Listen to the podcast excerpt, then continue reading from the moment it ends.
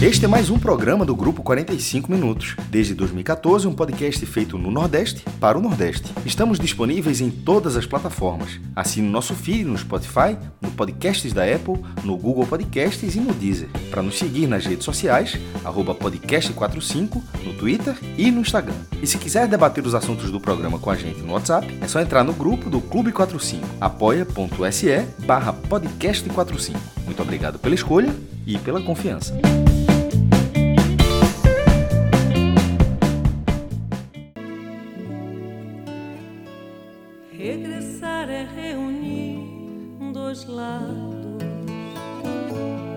A dor do dia de partir.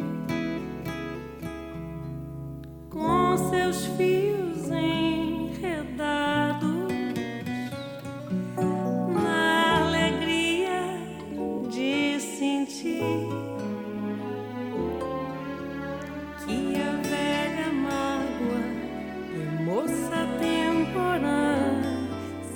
belo noivo é o amanhã. Olá, galera! Podcast 45 minutos, começando sua edição número 577 e eu tô com aquele sentimentozinho de um podcast retrô, velho. Retrô porque é um tal de uma hora da manhã e a gente acabou de apertar o REC para alegria do nosso querido Rodrigo Carvalho, que está aqui na edição do programa.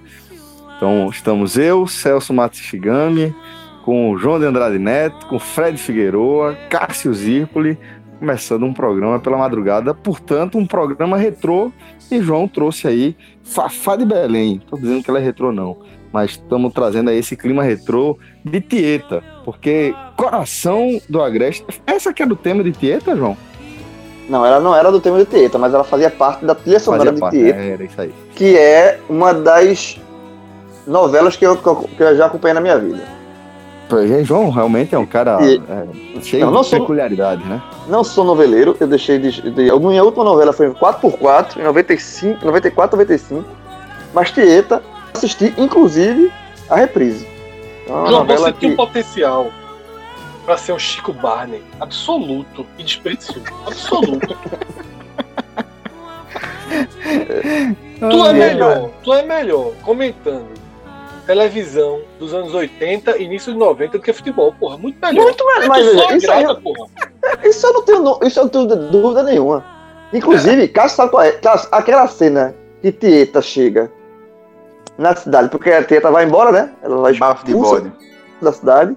Aí Bafo de Bode é Santana do Agreste, que é o nome da cidade. Ela vai embora. É. Aí, an- é Anos depois, anos depois ela volta de vestido vermelho. Aí Bafo de Bode E fala um assim, Miura, um Miura é, conversível, eu acho. Exatamente. Miura, Ela- Miura pra galera nova, né? Que nem é mais nova, né? Google, É, Google, mas é Google, um explique carro. não. Google, É um carro. Google. É um É, eu carro. vou trazer um carro de novo aqui pro programa, ainda mais um carro das antigas. Ela, Era o, era o carro de Jasper também, se eu não me engano. É o carro de muita É. gente. João. É, aí, aí que que o Bafo de Bode fala, cara. Isso é céu. Ei, ei, cara, mestre. Fala o quê? O que tá cheio? Isso não é uma mulher, isso é uma plantação de chilil. Tô dizendo que é um Rede podcast Globo, retrô. 1989. Maestro Cássio Zipro em 2020, na abertura do programa, ele meteu um chibio, velho. Eu não. Isso, aí, isso, isso foi, isso saiu na Globo. E não é novela das nove, não, que eu acho que Tieta era novela das sete. Não, não, era da nova, era da É nova. nova, Era da da- é nova, nova. era da nova, Tem uma cara, não, é porque era de. Como era praia, o cara pensa logo que é Kubanacan, né? Mas não, realmente. Não, mas ser teta, teta era mais, teta era mais. É, Tinha que ser hostil. horário mais, mais tarde. mesmo. Hostil, hostil, hostil. Hostil, hostil. E Mas por que, Detalhe. por que você escolheu o Safado de Belém aqui pra abertura do programa? porque estava no Vilages. Olha, Estava no Vilages. Tubano pediu, pediu Ah, autorização para. Tava no Vilages. Pediu autorização pra, pra Cássio pra tomar banho na piscina dele. Aque- Aquela piscina que ele gosta de, de dar tchau pra galera que tá na praia. Tava lá. Aquela, aquela piscina ali, a turma aparece, meu irmão. É, Fafá, Fafá tava lá. Tirou foto, A tava na, nas redes sociais do Vilages, tá lá. Fafá de Belém na piscina de, na piscina de Cássio. a piscina Né, virou que- ponto que turístico. piscina de casa? Aquela piscina ali o cara frequenta uma vez e lembrança, meu irmão. É isso, piscina de Cássio. Mas é um ponto turístico. É um ponto turístico. total. Os bugueiros total. mostram, as pessoas na praia ponta, tiram foto. É um ponto turístico, virou um ponto turístico de. Resumindo, é tudo que eu falei que aconteceu quando eu tava ali. Aí esse cara fica Isso, falando é. negócio como se não fosse verdade. É exatamente isso. Passava, o pessoal apontava, não sei o quê. Aí teve uma hora que eu larguei, meu irmão. Comecei a assinar. Ora, porra. Última, Ó, e- Últimas lembranças da civilização, né, Cássio? Seis meses hoje de. Seis meses. 21 de março. Caramba, meu irmão. Um semestre. É mais do que um intercâmbio, porque a galera fala intercâmbio é seis meses. Não é seis meses, não, meu irmão. Que na última semana tu já voltou pra casa, porra. Ninguém fica seis, completa seis meses pra voltar. Pelo menos- pelo- até onde eu sei. Então, eu completei seis meses aqui, meu irmão. Intercâmbio no Cidadão Agreste, gravatar, cidadão gravatar. Você é cidadão É o gravatar. maestro do Agreste, É, tem Tieta do Agreste, tem o maestro do Tieta do Agreste. Exato, boa, cara. Boa, Celso. Tieta do Agreste, coração do Agreste e o maestro do Agreste. Irmão, do já, Agreste. sen- já sentindo as mudanças do clima do, do inverno para o início do verão. Por exemplo, durante o dia era frio pra caramba, agora já fica um pouquinho morno, esfria de noite. É, o, a, o açude secando, que é, enfim. É, Já ia chamar de barragem, viu? Que eu vi. Aí eu parei. Aí eu parei. Já ia chamar de barragem. Mas, mas é isso aí, meu irmão. Seis, seis meses, não imaginava nunca, nunca, meu irmão. Oxi. Passar seis E, e agora, e agora você virou como é um neo-rural? É isso, mestre? Não, essa, essa- esse neologismo aí que o Estadão inventou, que pela. É, puta que. Mas se encaixa perfeitamente a você. de Você forma pode não ter gostado, mas você é um forma- rural. Claro que não. A, a fo- a foto, meu irmão, a foto é idiota, porra. Meteram um macacão ali pra, pra, pra, pra dar um ar de. de até um negócio Tu não bota até- galocha, mestre? Tu não bota aquela, aquela galocha bonita? Ah, por, por uma questão técnica. Tem muita cobra mesmo. Agora macacão não precisa, não, porra. O cara Tá bota, bota- é, a galera meteu um macacão ali só pra fazer o métier. Maestro foi. E ali- aí, ali aí eu é- acho forçado de baixo. É o, é o, o- A galera. É o. Do hipster, Rural, né, rural raiz. Vê só, rural raiz. Rural.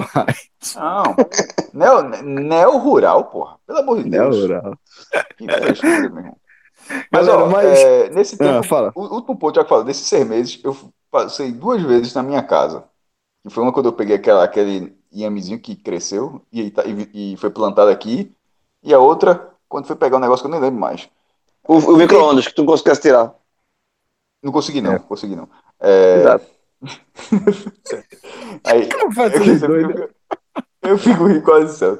Aí, e- e nessas duas vezes, eu, eu me senti pior na minha casa. Tu acredita, meu irmão? Eu fiquei Acredito. com saudade daqui, porra. Ô, O clima, é muito, o clima é muito melhor, porra.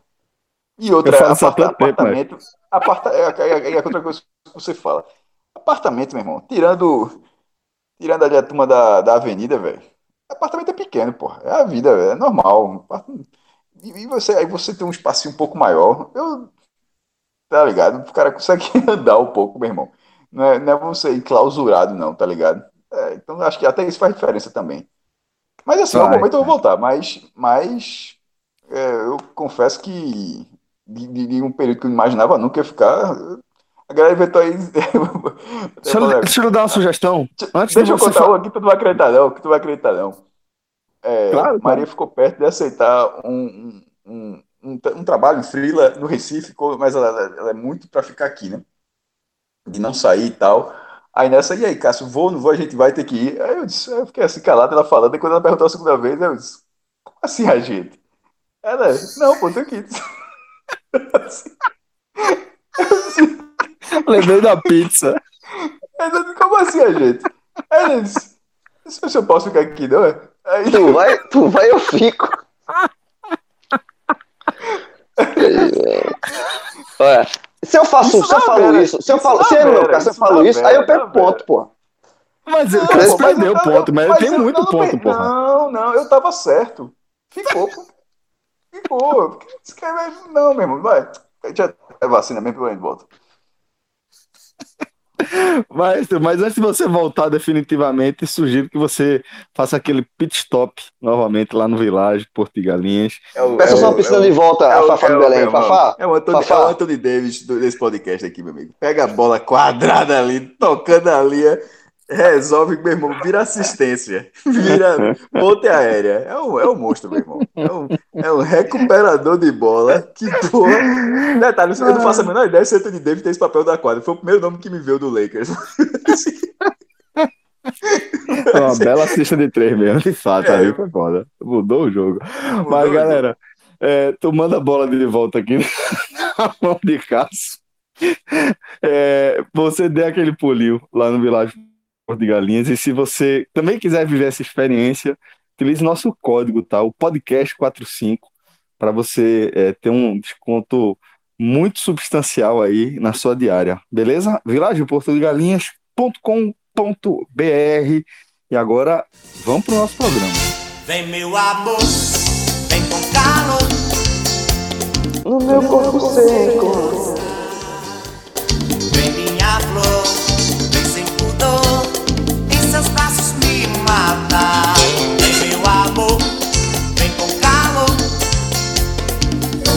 Meu corpo sem roscar. Vem minha flor, vem sem pudor. Em seus braços me matar. Dieta não foi feito da costela de. É mulher diabo no calor da tentação. Bom, galera, então abrindo aqui o tema é, principal do nosso programa, a gente vai fazer, exemplo do que a gente fez também em relação à Série A, uma é, análise atualizada da nossa projeção inicial para a Série B, que é, fechou aí a sua décima rodada, né? É, e com isso dá para a gente fazer também uma, uma retomada do que, do que a gente viu ali, do que a gente imaginava, é, para esse cenário mais atualizado, que tem, talvez, como ponto principal aqui, ou pelo menos como ponto de partida do nosso debate, é, essa situação do Cruzeiro, né? Que apesar do Cruzeiro ter, ter largado com aquela dos boxes, né? Como a gente falou, é, com a perda de, de seis pontos é, por conta de, de punições da FIFA mesmo, né? É, a gente não imaginava, pelo menos eu não imaginava, que depois de 10 rodadas eu ainda veria o Cruzeiro nessa situação que ele está hoje, né? Ver o Cruzeiro na 15ª posição com somente oito pontos, para mim é muito impressionante, mestre. Veja só, a situação do Cruzeiro hoje é muito pior. Quando o, quando o campeonato começou, todo mundo tinha zero, certo? E o Cruzeiro tinha menos seis. Ou seja, para ele ser G4, ele, ele, ele estava a seis pontos do G4, antes de começar o campeonato. Nesse momento, ele está a nove. Ele- tudo que ele remou não adiantou absolutamente nada. O Cruzeiro venceu, ele tem oito pontos e o quarto colocado tem 17, né? É, ele venceu as três primeiras rodadas, deu a impressão, me deu essa impressão pelo menos, é, de que seria, ó, mesmo com esses menos seis, eu vou remar aqui, meu irmão, vou remar e daqui a pouco já tô passando. Só que ele, ele empacou de um jeito que a gente chega nessas, na, na décima rodada e das últimas sete rodadas, o Cruzeiro tem uma vitória. Uma em sete. Ele, ele saiu do trilho completamente e esse, esse ele hoje tendo oito pontos, ele está em 15 lugar, mas nesse momento ele tem a mesma pontuação do, time que já está na zona de rebaixamento, que é o Guarani. O Guarani tem oito pontos. Agora, se a campanha dele é melhor, é porque ele tem, ele tem, ele tem quatro vitórias, né? Ou seja, ele, ele somou mais seis pontos que não estão contabilizados aí. O Cruzeiro era para ter 14 pontos, mas foi punido e essa, essa punição não tem volta. Mas ele está nesse momento, em vez de ser uma briga é, de um recorte já razoável, já acima de 25% da, competi da competição, o Cruzeiro está com pontuação de Z4. Já trocou de técnico, segue sem reagir, perdeu do CSA, que estava muito mal no campeonato. Tinha acabado de demitir Argel, o CSA demitiu Argel, é, depois de perder em casa para o Cuiabá, é, que num jogo atrasado lá da terceira rodada. E, tinha acabado de demitir, tinha, tinha acabado de demitir Argel depois de ter acabado de contratar Argel, né? Foram há 18 dias. Ah, foram apenas 18 dias a passagem de Argel. Aí teve esse jogo durante a semana, que foi um jogo atrasado da terceira rodada. Aí o Cuiabá venceu. Aí no fim de semana, com o CSA já, já sem Argel, pega o Cruzeiro e faz 3 a 1 no Cruzeiro. Então, assim, é uma. O CSA, inclusive, saiu da, saiu da lanterna. O CSA, ah, só um ponto: o CSA era o lanterna, lanterna do campeonato. Então, o fator Cruzeiro nesse campeonato, do G11, e se quiser acrescentar o Botafogo também, é, na era do, do- dos, dos pontos corridos da segunda divisão, que é desde 2006, a segunda divisão ela tem o mesmo formato da Série A desde 2006, ou seja, 20 clubes de, volta e tal. Todas as vezes que um clube é, desse porte jogou a segunda divisão, ele subiu. nem sempre como campeão, porque, por exemplo, o Vasco ca- acabou caindo três vezes, né? É, Foi campeão só na primeira vez, em 2009. É, é, porque 2008 foi o Corinthians, 2009, foi ganho em 2009, mas depois caiu duas vezes já nessa década e, e subiu sem, sem o título. É, o, o- o Botafogo subiu como campeão, e nesse momento é nem- o, o Internacional subiu como vice, vice para o América Mineiro, mas nesse momento não é que o Cruzeiro vai subir sem ser campeão, que já seria um vexame para o Cruzeiro.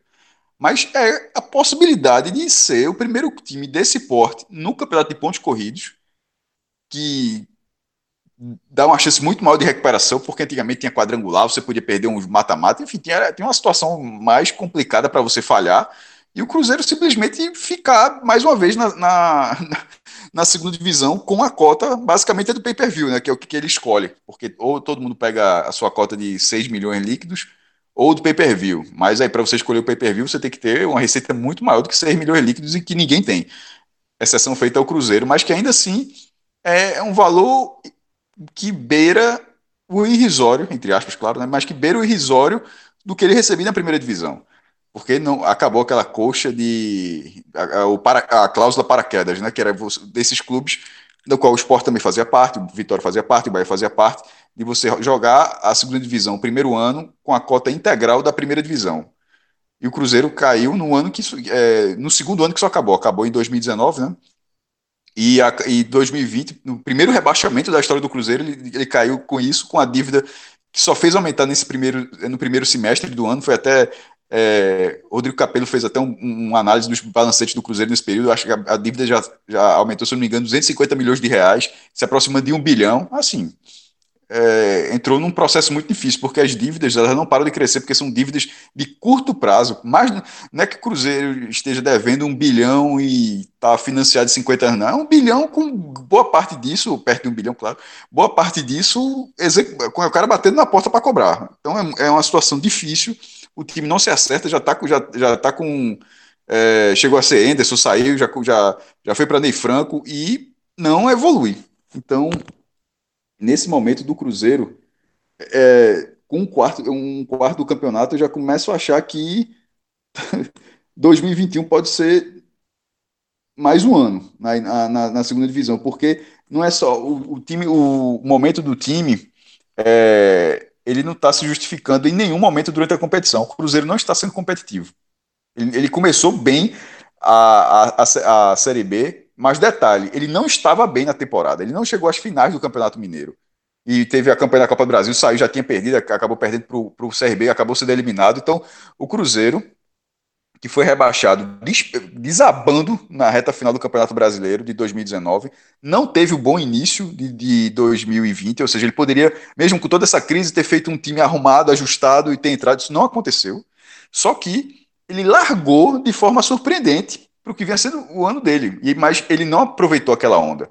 Ele construiu, ele conseguiu é, a- iniciar a onda, botou a prancha ali, ficou em pé, opa, vou aproveitar, vou fazer um tubo aqui com essas com as três primeiras rodadas e perdeu a onda, levou um caldo depois que está até agora na espuma. Ele não simplesmente não consegue reagir.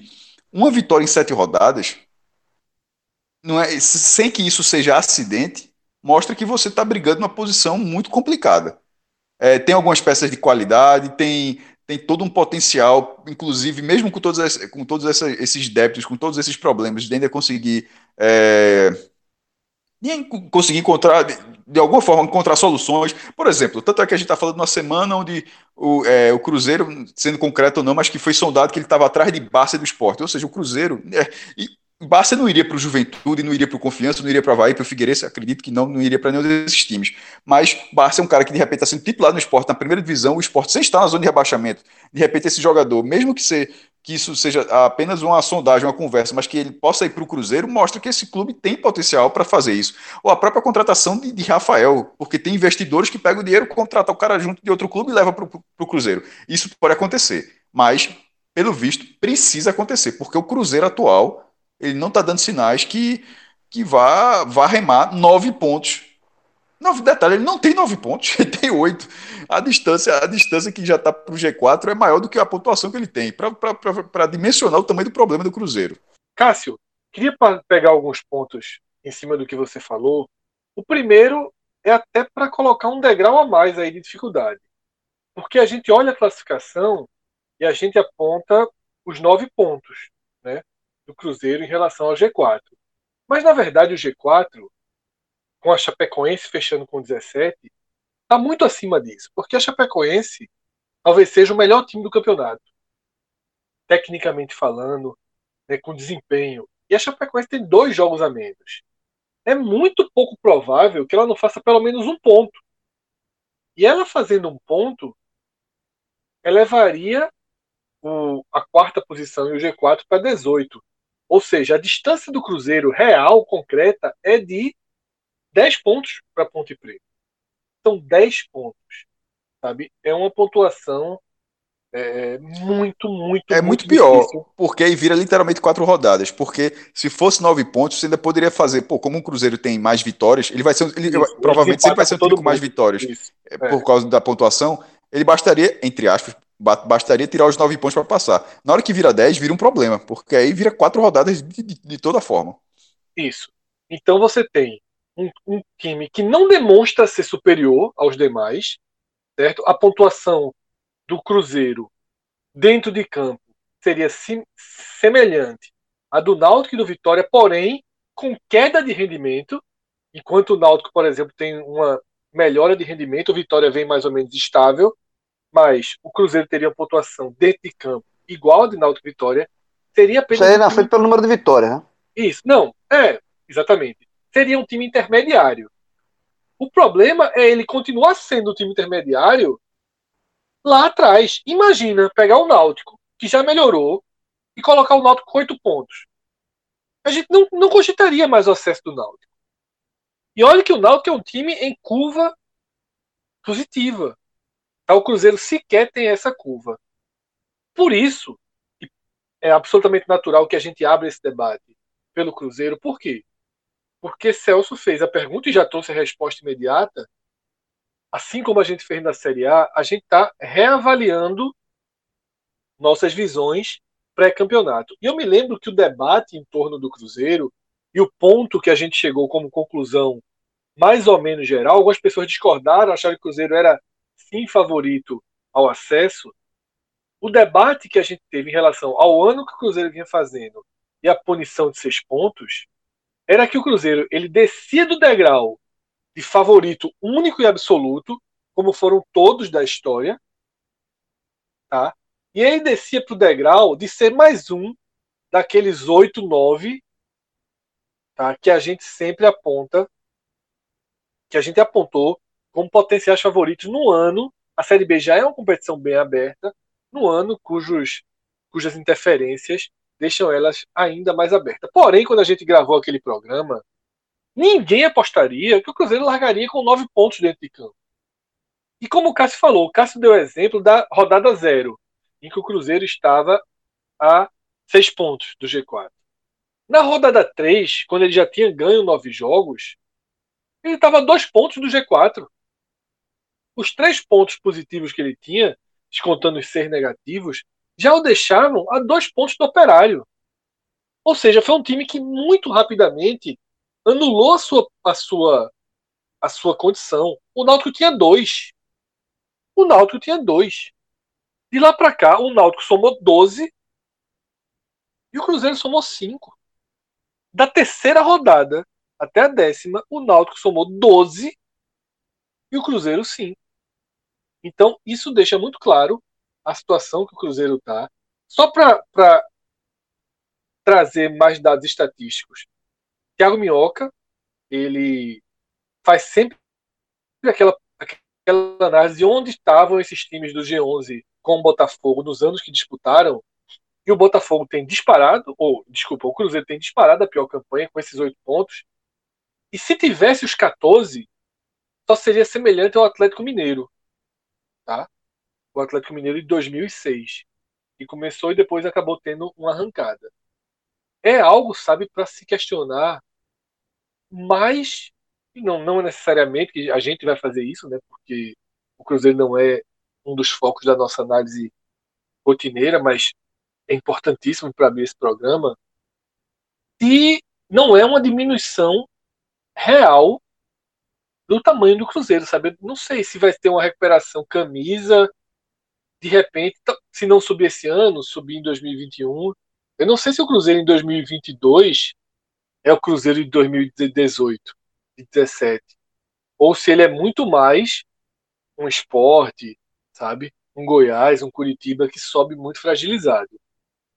Talvez parte do, da chance de reação do Cruzeiro esteja nesse debate relacionado à lei do mandante, que poderia ampliar a possibilidade de arrecadação dele com a TV, mas com os contratos que ele tem assinado, e eu não sei como ele se livraria desses contratos, desses contratos, ficando na segunda divisão, como o Cássio falou, assim, o potencial de receita é muito baixo, tá? E o segundo ano é muito pior, a gente sabe. Então, a perspectiva para o Cruzeiro, para mim, ela é mais grave do que 2020, porque ele precisaria de uma condução muito próxima à condução que o Sport teve em 2019, né, de um all-in mesmo afundado em dívida e sem dinheiro, só que com seis pontos a menos e com desempenho dentro de campo muito pior do que o Sport de 2019. Então, é muito grave, né? Imaginar o que falta para o Cruzeiro chegar agora mostra que friamente já não, já não se deve mais considerar essa possibilidade. O Cruzeiro já tá naquela fase que para ele conseguir o acesso, ele tem que sair da, fazer um ponto fora da curva. Porque a pontuação dele é muito baixa. Muito baixa. Assim, é, Fred citou aí o Atlético dele em 2006, mas tem 14 pontos. São 8, velho. É muito pouco É ponto. porque assim. os 14 são os que ele tinha, São, assim, seria a é mesma se- campanha é, real. né? É, mas, mas esse sim não existe, né? Esse sim não existe. Os pontos que o Cruzeiro tem são oito. Então, é, e, é- e oito com um futebol de oito. Não, não são oito com futebol, é, sabe? Então, você pode fazer oito com futebol de 14, porque ele, o futebol que ele ganhou em campo. Mas assim, nas últimas rodadas é de oito mesmo. Sabe assim? É, é um time. é, tem que ter uma coisa muito fora do, do contexto, pegar um, um- vento de pro aí muito forte para bater lá em cima. Detalhe, numa Série B equilibrado, mas com, com, com times competitivos, bom, times muito competitivos, que, que não vão é, ceder facilmente assim pro Cruzeiro, não. Sabe assim, não é o, o Cruzeiro não vai chegar chegando porque é o Cruzeiro não. Os times que estão brigando pelo acesso, é, neste momento, são times que se mostram, óbvio, cada um com sua limitação, porque a gente tá falando de Série B, mas são times competitivos, pô. Fred citou aí a Chapecoense. A Chapecoense tem 17 pontos em 8 jogos. Então, tem dois jogos a menos. né? Ela teria, se ela vencer os, os, os- dois jogos, 23. O Cuiabá tem 21. O, o Cuiabá, que é um time que, é, é, que existe um trabalho feito. Time com dinheiro, time com recurso, um time com a base. O time que, quando a gente fez o, o áudio guia da Série B, acho que foi, acho que foi tu, né, Fred, que já citou o Cuiabá Foi. como Por causa um, dos um- números, né? Exato. Dos números e da, dos números do treinador, né? Chamus, que é um treinador possível, um treinador interessante de Série B, e naturalmente de um cenário de uma Série B mais fria, onde todos os clubes seriam um pouco Cuiabá, né? Que é um time que joga muito no estádio E vazio. o Cuiabá seria ele mesmo, né? Isso, Assim, nivela, não, você, não você teria essa falta de público. Então, assim, ó, você tem a Ponte, que é um, um- um- um clube de tradição, de Série B, que chega. O Paraná tá fazendo boa campanha. O América Mineiro, que deu, inclusive, no próprio Cruzeiro. O Náutico, com trabalho, com crescimento com o Gilson Kleina. Vitória. Então, assim, é, quem, assim, quem é que vai abrir pro Cruzeiro? Além, além de remar tudinho, que ele tá atrás de muito mais time. Mas, assim, é, João, na matemática pura e fria, na matemática pura e fria, tá? Considerando 64 pontos, e a Série B não dá uma variada tão grande, pode ir para 62, mas a gente sabe que ser 60, 59 é, é- é muito fora da curva. Vai ficar sempre ali 62, 63, 64. Para 64 pontos nesse momento, o Cruzeiro precisa ganhar dois jogos a cada três. A cada três jogos, duas vitórias a cada três jogos, duas vitórias. É média de dois pontos por rodada. Fred, a gente É, eu, falava eu no falo uma coisa que eu sempre falo. que teria O que ser uma Cruzeiro- campanha de é, uma campanha segura para ter uma vaga de aperreio. Isso no início do campeonato, que a gente lembra que a gente tinha, que, que tinha falado exatamente isso. Que assim, É. que é matematicamente, veja só, eu pegava, pega uma campanha, a campanha segura no caso era do esporte, não é do Bragantino. O Bragantino é campanha de campeão. Pega a campanha segura e isso era para ficar ali no quarto lugar de última rodada. E, aí, isso no, no, no, ritmo de pontos, ok, que não é o que está acontecendo. Ele tem menos de um ponto por jogo. E, e o que eu falo sempre, o Cruzeiro, só para encerrar meu- na minha parte da questão do Cruzeiro, é o que eu falo sempre, que é a crise é do tamanho do clube. O Cruzeiro está com oito pontos numa Série B, é diferente do Botafogo São Paulo que está com oito. A crise do Cruzeiro é muito maior. Todo desembarque é confusão. Todo. Exatamente. Veja, a- o, o Cruzeiro na Série B com oito pontos é, meu amigo, a pressão que tá lá é gigantesca. Porque ele sabe, todo mundo no clube sabe que ficar na Série B é um desastre pro clube, um desastre absoluto, inclusive de tamanho de clube, de, de você diminu se diminuir como clube. Vai ser o primeiro clube dos grandes do Brasil a cair e não voltar. Isso é uma mancha, isso é uma marca. Mas mais que marca, mais que mancha, é a questão financeira. Você não recupera o seu, é, seu, Deixa eu fazer seu uma pergunta para você. fôlego financeiro. João, deixa eu fazer. Eu vou fazer. Para você, eu vou fazer duas. Mas primeiro eu vou fazer uma para vocês, depois eu faço uma para tu. É, vocês acham que se o Cruzeiro não subir por uma margem é, de seis pontos ou menos, moralmente fica, fica ok? Se Não, ele não subir por causa da punição? Claro que não, pô. não. Todo- to- os, outros, os outros times somam 80 pontos, 60 pontos, ponto pra cacete, meu irmão. Assim, numa ainda situação não normal. seria. Ainda não seria ok, né? Não, acho que não seria Não. ok, não. E Pô, o que eu acho, o que eu acho que subir, poderia. É, exatamente. O que eu acho que, que pode acontecer é, é, é, é, de repente, de, não sei, isso virar algo mais frequente, né? Porque o Cruzeiro ele não vai ser o último time grande a, a cair para a Série B, né?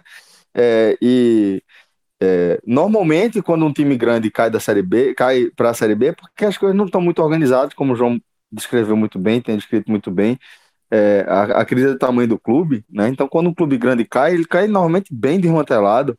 E agora, nessa configuração nova, é, isso pode se tornar mais frequente, né? A não ser que essa, essa lei do mandante já traga um cenário diferente, aí se aplicaria ao próprio Cruzeiro. Mas para esse recorte, essa fotografia que a gente está vendo agora, com essa, é, é, é, é, esses, esse cenário mesmo, né, do futebol brasileiro, o que pode acontecer é isso ficar mais frequente, outros clubes grandes caírem e terem uma dificuldade muito, muito grande de, de voltar, porque é, não é só disputar a Série B, né? É disputar É, a Série B é. com a, com a crise do tamanho do seu clube, né?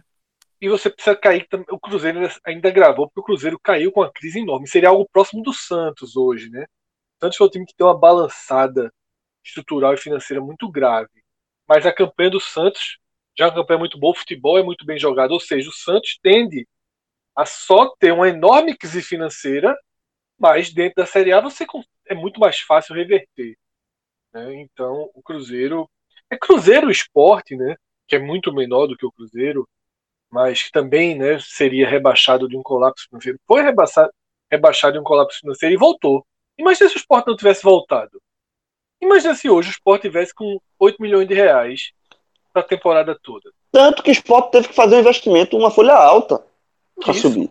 Ele teve que investir. Porque ele sabe que assim, se ele Subiu fica, com negativo de 20 milhões. subiu com negativo, exatamente. Mas assim, o negativo é que você se paga lá na frente. né? Só que esse dinheiro é nada perto do que é o Cruzeiro. Totalmente, nada. os números nada. são os números são os números da- das dívidas desses clubes. O Sport tem um problema com a FIFA semelhante.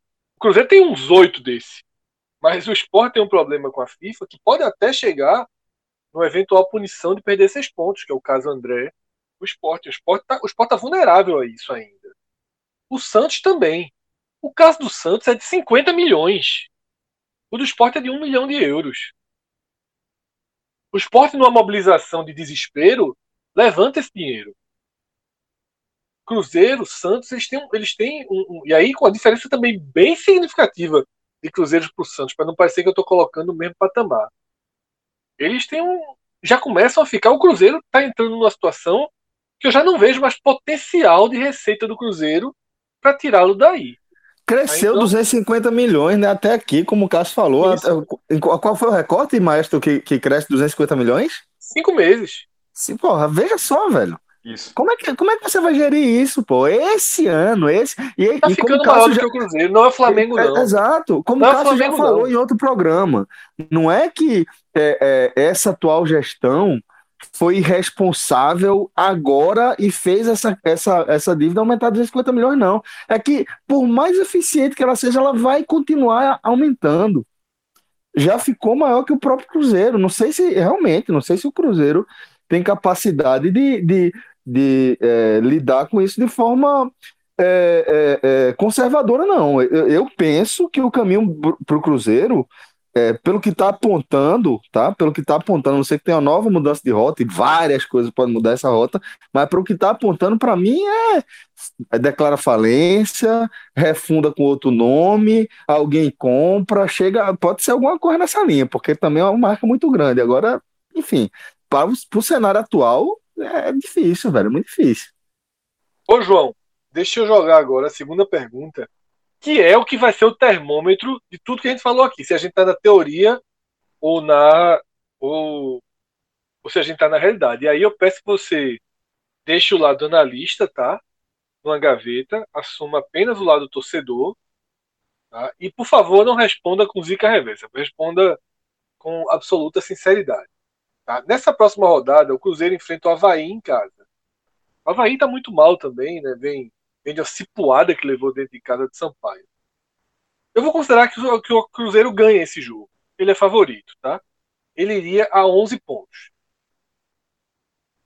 As duas rodadas seguintes são Cruzeiro e Ponte e Cruzeiro e Cuiabá.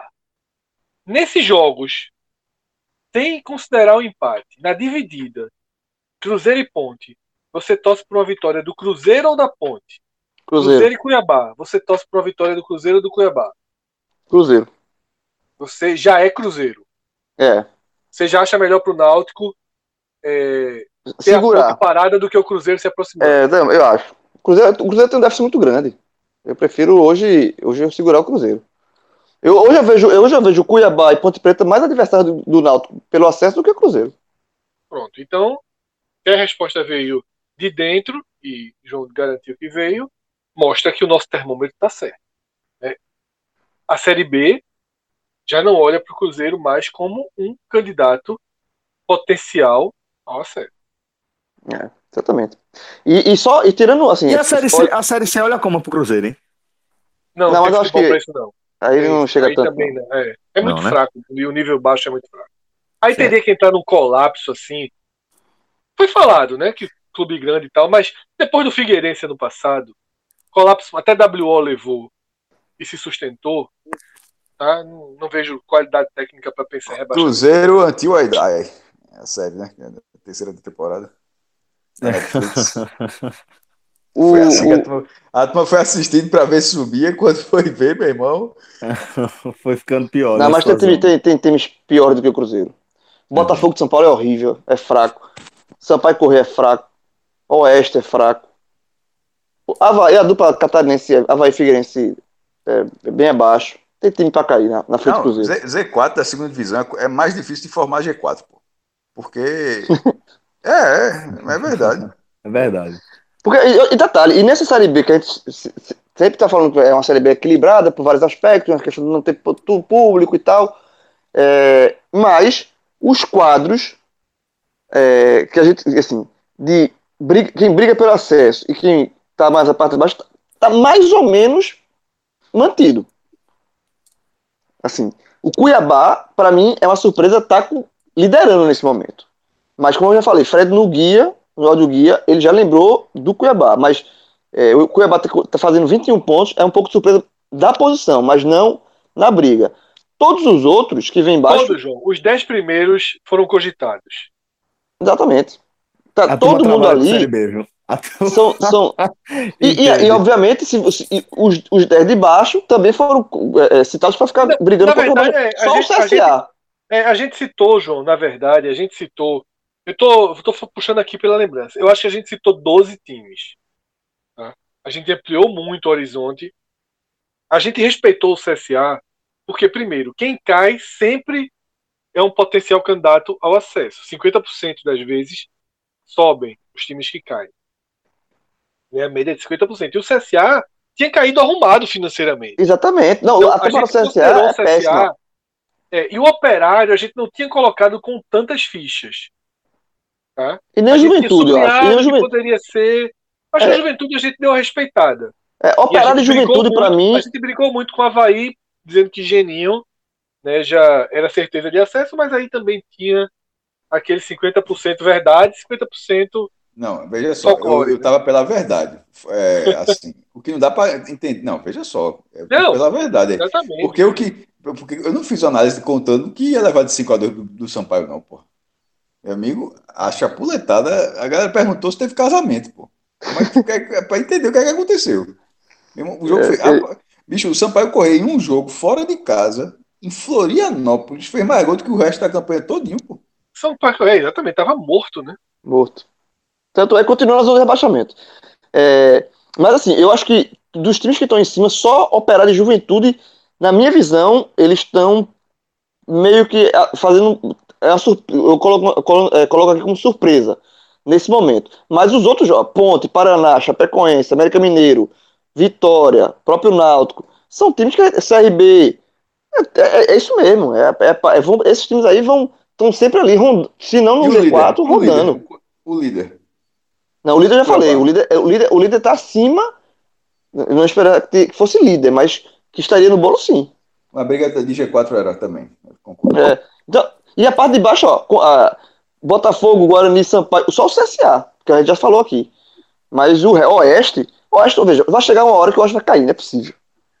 O Oeste, O CSA Eu teve acho- muito problema, o CSA teve muito problema inicial com a Covid-19, né? muito.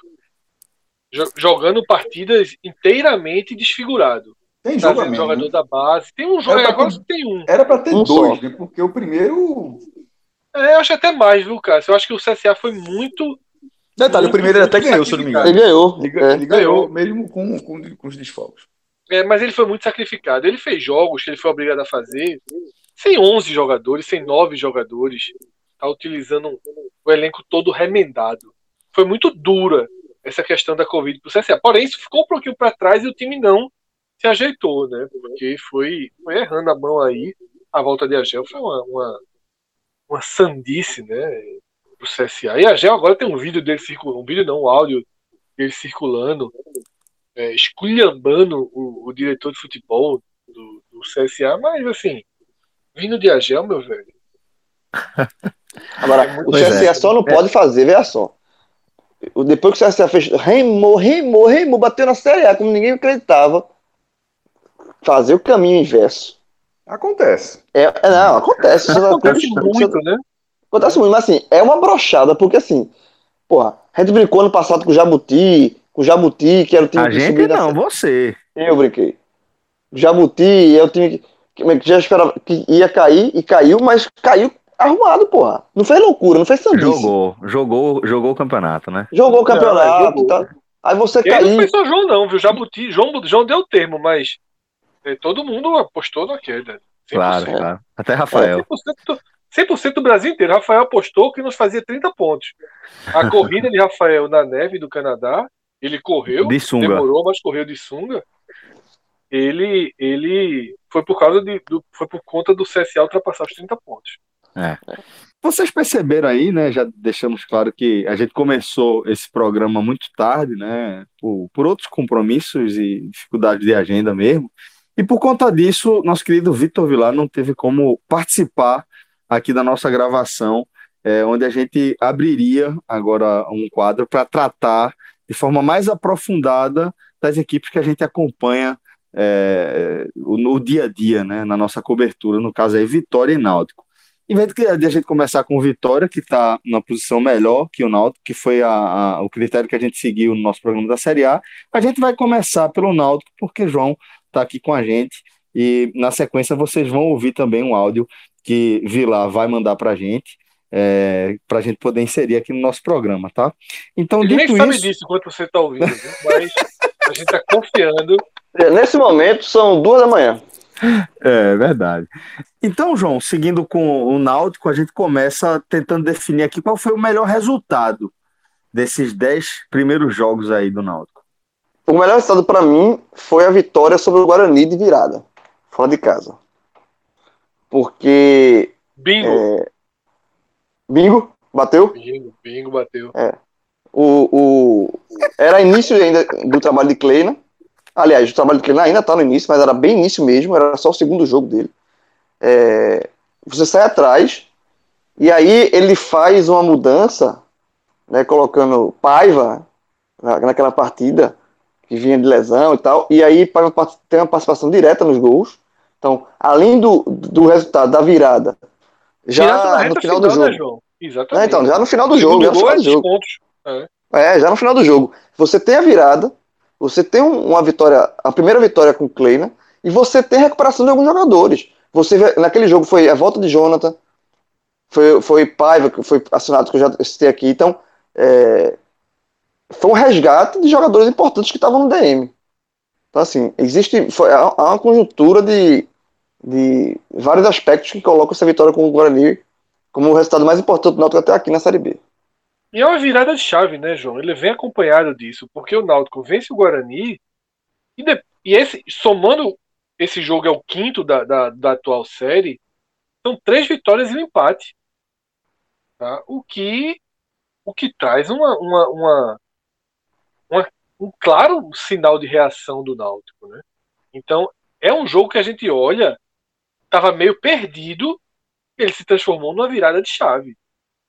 Eu acho isso extremamente relevante e porque aquela partida teve um detalhe que pouca gente, não, João não, não, não citou aí, o Náutico empata em 1 a 1, o Náutico passa a jogar melhor, mas pouco antes da virada o Guarani perde um gol assim incrível. Então foi um jogo dramático. Eu acho que foi esse jogo que o João até deu um comentário que fazia tempo que não não comemorava uma vitória. Não foi esse jogo, João? Foi, foi o jogo, foi o jogo do grupo. A turma Exatamente. foi pro, que a turma foi pro grupo de Nervosa depois. Mas foi, Não, não, foi, Náutico- foi uma vitória, foi uma vitória que o torcedor do Náutico disparadamente mais comemorou. Isso, o Náutico, nesse, se você pegar só o recorte dos últimos cinco jogos, o Náutico tá ao lado tá? de Ponte Preta, de Chapecoense, são times que jogam bem e estão acima, tá? e do Brasil de Pelotas, que vem numa campanha de recuperação. Saiu lá de baixo e está se aproximando. Na verdade, o percentual dele, por exemplo, já é melhor que o do Náutico. Né? Porque o Náutico ele é nono, mas tanto o décimo quanto o décimo primeiro tem um jogo a menos e um percentual é, melhor. Então, assim, há um- uma curva de desempenho que o Náutico seria G4 nas últimas cinco rodadas. Um, um G4 ao lado de Ponte Preta e Chape. E do Brasil de Pelotas. Né? Todos empatados aí com 10 pontos nos últimos 15 disputados.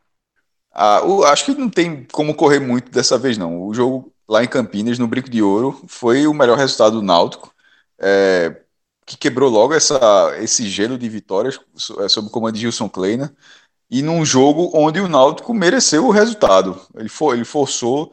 O, o, o Guarani teve suas oportunidades também. É, Lombardi até salvou o Náutico um, um pouco antes, mas no final, mesmo tendo sido uma, tendo ocorrido através de uma falha bem grave do goleiro, mas o Náutico buscou aquele resultado e, pô, ganhar fora de casa com gol no, no, na- no apagar das luzes, como, como foi aquele ali, ele acabou recolocando o Náutico numa briga que o Náutico ainda está tentando se, se reposicionar também em relação ao G4. O Náutico tá ali remando devagar e tal, mas é, talvez aquele, sem aquele resultado do Guarani, é, a fagulha não tivesse existido. Tivesse sido uma campanha mais mediana do que a atual. Que a, a atual é uma campanha é, de mediana para um passinho de briga de por acesso mesmo. Bom, é, então a gente segue agora, João, com o pior resultado, né, do Náutico nessas dez primeiras partidas. Veja só, a gente tá analisando o resultado, né? É, É. resultado, por enquanto. Na, na atuação. O pior resultado, eu vou botar o da Chapecoense, esse último. Porque você tava com a vitória É, importantíssima. Você tava com a vitória importantíssima na mão. Diante de um, de um dos melhores times da Série B. Era um resultado que ia dar um punch pro Náutico muito grande, assim, de, de afirmação. E você leva um gol no final, assim, foi muito broxante.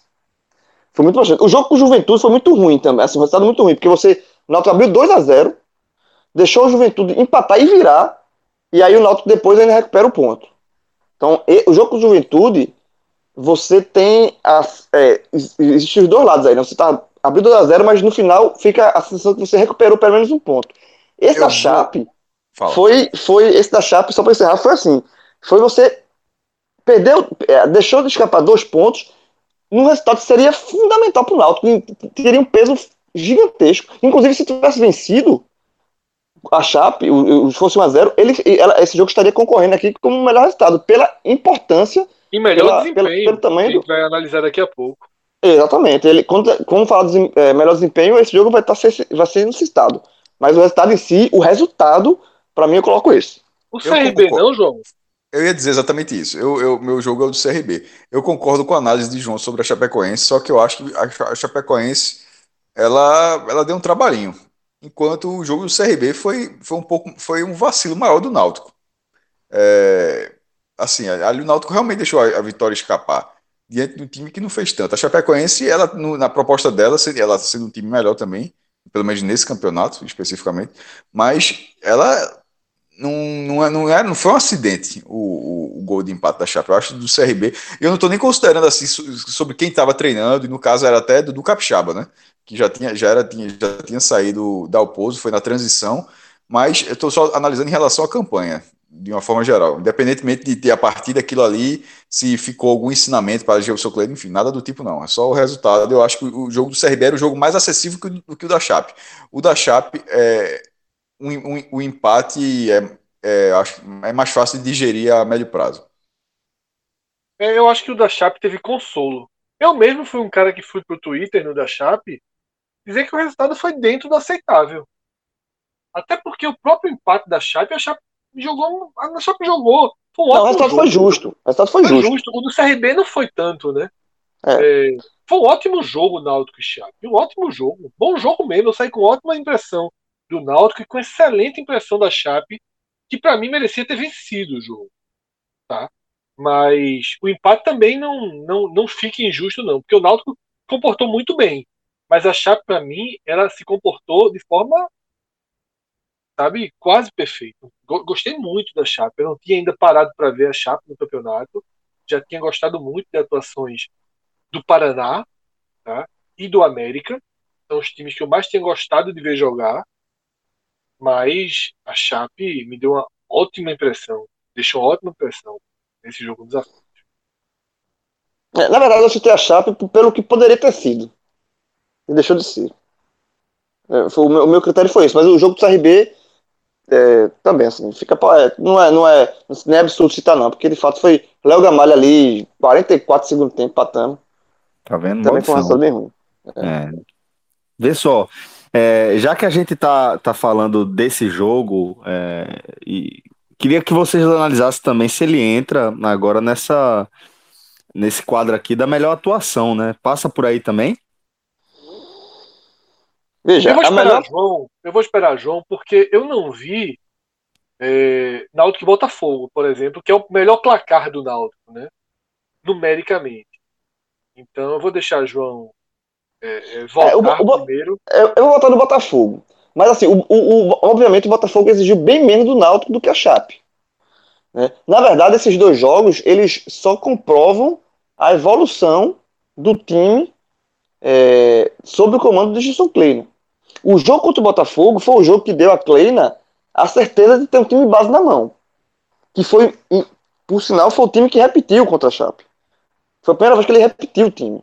Então, assim, a, a- Mas ele colocou... só melhorou, melhorou das trocas, né? Isso gera uma certa. Dessa vez, as substituições. Né? Thiago entrou bem, Chiesa, né? Chiesa fez o gol, é. participaram do gol, né?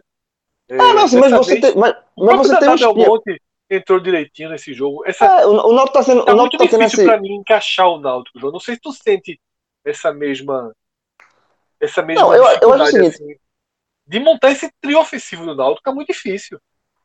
É, porque, assim, porque na verdade nenhum tá jogando você, assim, esse aqui é o titular absoluto. Nenhum Mas, tá 100%, nenhum tá não- 0%. Exatamente, tá todo mundo mediano. Sempre já tem jogo que Thiago entra bem, tem jogo que Eric vai melhor do que Thiago. É, Chiesa vinha muito mal. Eu, por exemplo, eu defendia que Chiesa fosse banco. Esse jogo contra a Chape começasse o banco, deixa Paiva lá. Só que aí que, que Paiva sai, o jogo ele tá, ele jogou mal, aí Chiesa entra e faz o gol. Na verdade, isso é até bom, né? Pro, pra, pra que ele tem. Também tem o lado bom, né? Tem, que ele tem essas. é, quem tá entrando durante o jogo tá correspondendo. Então, tá- ele tá sempre criando essa competitividade dentro do elenco. É, mas eu, eu, volto, eu vou voltar no jogo do Botafogo, mesmo reconhecendo que o Botafogo exigiu bem menos, por conta disso, assim, mas é, mesmo com as mudanças, existe um- uma, uma espinha é, é, é, definida, sabe?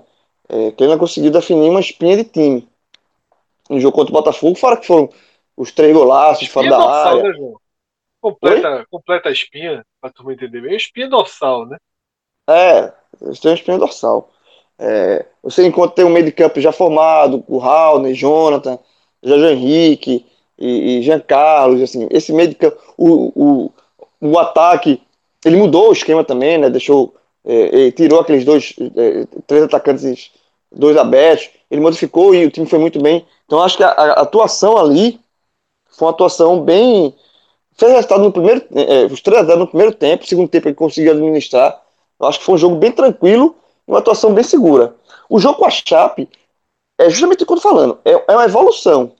Porque aí ele repete o tempo contra a Chape, um adversário muito mais, mais, é, mais qualificado, e o Náutico consegue fazer um jogo equilibrado, um jogo pau a pau, um jogo competitivo. Então, assim, são dois jogos que eles é, é, é, um complementa o outro, assim, sabe? São, são que mostram comprovam uma evolução do trabalho do time sobre o trabalho de Gilson Kleina, sobre o comando de Gilson Kleina. É, são os dois melhores jogos, mas eu volto, eu volto no jogo do, do, do Botafogo por ser o start dessa virada de chave com relação à, à montagem do time. Fechei com o João novamente aí. Na verdade, só discordei mesmo do- da Chape por um detalhe do Chape do, do CRB. O- mas o desafio, e inclusive concordo também com o, a- o que precisava ser pontuado. Não dava para ignorar que o desafio técnico foi menor. Mas o time, é, o time conseguiu abrir, abrir um placar, dilatar um placar, um placar mais dilatado. Deu uma bobeirazinha no, fim- na reta final. Obviamente a vantagem era inalcançável para o Botafogo, mas acabou levando a pressão mais é, por um comodismo do- da vantagem. Mas, caiu- mas ao menos, pelo menos não fez diferença alguma em relação à, à vitória. Foi, uma- foi a vitória mais tranquila que o Náutico teve nessa competição. Ô, João, e qual foi a pior atuação desses 10 jogos aí? A estreia contra o Havaí 3x1. Foi um jogo muito ruim, é, que escancarou, mostrou muito como o Dalpozo tava, não conseguia fazer o time render, como o time estava, ele estava certo perdido, ele- o zagueiro daquele jogo foi Carlão, um garoto que tinha recém feito seu primeiro jogo como profissional no Pernambucano, tá? E, e Carlão, não por acaso, foi um dos piores em campo naquela partida. É, mostrou que o time precisava de, de, de, de- é, Foi um jogo que, assim, logo na estreia, deu start. Ó, ou muda alguma coisa, ou contrata, e eu acho que o Náutico ainda precisa ir para mercado, mas ou contrata ou muda, ou, muda o treinador, porque desse jeito aí o Náutico não é competitivo. Não é competitivo. O Náutico não foi competitivo na partida. É, é, tanto é, e, e perdeu pro Havaí, do- no, no- no transcorrer da, da Série B, é, se mostrou um time também com muitas, muitas, muitas limitações, mas naquele jogo ali, o Havaí foi bem superior. Então, foi uma estreia, que ainda bem que foi na estreia, né? Porque foi logo um péssimo cartão de visitas para tentar arrumar a casa o quanto antes. Então, o, o jogo do Havaí, para mim, foi a pior apresentação do Náutico. E, assim, e, o- e agora, vou fazer uma menção honrosa para Vitória 0 e Náutico 0. Eu acho que Vila vai citar esse jogo também, como fosse falar do Vitória, porque foi um dos piores jogos de futebol que eu assisti em 2020. Foi horrível. Embora, mas aí, embora mas aí no no, jogo do Barradão, mas no jogo do Barradão foi a falta de pontaria. Eu, eu, eu, eu- desde aquele dia assim, eu discordei, eu- eu percebi também, aceitei que eu fui minoria, quase um caso único, mas eu insisto que naquele jogo ele ficou essa visão pela absurda falta de pontaria dos times, mas não foi um jogo sem criação. Por exemplo, um jogo sem criação foi Manaus e Santa Cruz Man- é, no, no- é, no sábado. foram 10 finalizações, 7 do Santa e 3 do Manaus. O jogo inteiro, 10 finalizações. Isso é nada, pô. É- Aí, isso, isso é um jogo morro, isso é um jogo que simplesmente vai andando e tal e não, e não, e não desenvolve. Aquele Vitória e Náutico, se eu não me engano, foram 30 finalizações. Agora, quase nenhuma na barra. E aí, ou seja, ali, a 10 metros da barra foi o problema do jogo, infelizmente. A falta de pontaria, de, de, de, de calma para finalizar também, uma marcação muito apertada, enfim, o cara não conseguiu ter técnica o suficiente para se desvencilhar do marcador, seja qual for o motivo, mas não foi um jogo é, apático, como se falou muito. Eu, eu batia nessa, nessa tecla, eu disse, ó, não foi isso, eu não, eu não achei isso. Eu- eu- foi, um jogo, foi um jogo ruim numa faixa menorzinha do campo, talvez a mais importante, mas que, que, que acho que vale a ressalva. Mas, é, o- e esse jogo, por exemplo, eu acho que ele foi uma atuação, considerando isso, bem melhor do que a contra o Havaí.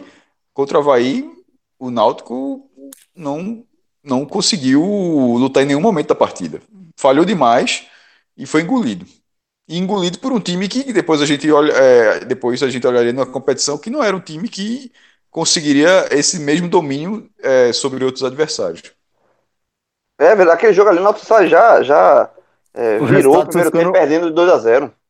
E O depois aí foi que ele já fez um gol levou. tempo, né? É, não, Exatamente, aquele- Celso. O resultado foi ficando pior com o tempo, porque o Havaí é, parecia que o Havaí atropelaria, né? Não aconteceu. É, é, exato. É, e para vocês aí, o que é que, que mais está dando certo no time do Náutico? Quais são os pontos fortes aí desse time? Camisa 10. Jogador diferente, casa- né, João? Hã? Diferente. Joga muito, deve- tá iluminado. Ele tá vivendo talvez a maior fase da carreira. É, acertando tudo, assim. Tirando o último jogo contra o Chapecoense, que tal- tal- foi até um ponto que é, o Náutico fez um bom jogo coletivo, mas o principal, seu principal jogador não foi bem, que foi Chancalhos, mas tirando o jogo contra o Chapecoense, ele tá jogando muito, velho. Muito, assim. É, é, é, o- é a- é o diferencial do time, sabe? E de- detalhe, da Série B. E aí que fala, ele, ele já não vai estar tá, suspenso no jogo contra o, o Cuiabá fora de casa, jogo dificílimo. Aí vai perguntar, vai sentir falta? Óbvio que vai sentir falta. Qualquer time da Série B que tivesse Jean Carlos e Jean Carlos tivesse jogando a bola que tá e tivesse suspenso, ia fazer falta. Então assim, não tem como você, não tem como você é, fugir disso. É, é, Kleina tá fazendo, um- arrumando o time ainda. a- tem outros jogadores crescendo, Haldney, que é o volante da base, tá crescendo muito, mas assim, a- sendo bem objetivo, o que é que o Náutico tem de melhor na Série B? Jean Carlos. Não tem muito que fugir disso, não. Individualmente, sem dúvida. Individualmente, sem dúvida. É, e vai ter a pergunta né, dos três melhores jogadores, então é Giancarlo mais dois. Mas eu acho que coletivamente o Náutico está se organizando naquele padrão de organização de trás para frente, sabe? É um time que ele vem ganhando corpo, né? O, a proteção da zaga melhorou muito, os volantes melhoraram muito ao longo do campeonato. E tá faltando, como eu falei antes, né? Um pouco comentando, encaixar na frente. Eu acho que o Náutico tem um desempenho muito abaixo do esperado. A gente, se voltar toda a fita aí para a montagem desse elenco, a gente sempre imaginou um trio ofensivo muito forte do Náutico. E não aconteceu. E eu acho que todo torcedor viu ainda tem a chama desse trio encaixar em algum momento, né? Então, para mim, o ponto forte da equipe hoje está longe do que deveria ser o ponto forte técnico. Eu acho que tirando as questões individuais, o Náutico hoje começa a se corrigir do meio de campo para trás. Tá sem contar com o goleiro. Eu acho que Jefferson está fazendo uma série B insegura, abaixo do, até da imagem mesmo que ele vinha construindo. Ô Fred, mas você acha que, que é, o setor ofensivo, o ataque, ele chega a ser o ponto fraco do, do Náutico aqui nessa caminhada? Eu acho que sim, Celso. Pela, na hora que você não consegue arrumar, na hora que você tem Chiesa jogando o que está jogando, sabe? Você tem um Thiago instável, Eric instável, tá? É uma mudança. Né? O Náutico começou muito mal no sistema de marcação, mas Kleina tem feito aquele beabá, né? Que é arrumar o time de trás para frente. Também não colocaria Jefferson como um ponto negativo para entrar aqui. Então eu acho que o Náutico precisa de mais força ofensiva. Eu acho que se tem um setor que está abaixo, bem abaixo da expectativa, é o setor ofensivo. Claro que você vai trazer Hereda muito mal, lateral direita, que não se encontra. Mas eu acho que por setor, já que a gente vai ter umas a gente vai ter a pergunta sobre os jogadores individualmente, eu acho que o setor, o ataque para mim deixa a desejar. Eu concordo, Fred, mas é isso mesmo. To- to- a, a, a- expectativa que foi criada em cima de, dos jogadores, de Chiesa, Eric, é, Thiago, sabe assim, é, eles não estão não rendendo assim. Tá- Cleila mudou a forma de jogar do time, até por conta disso.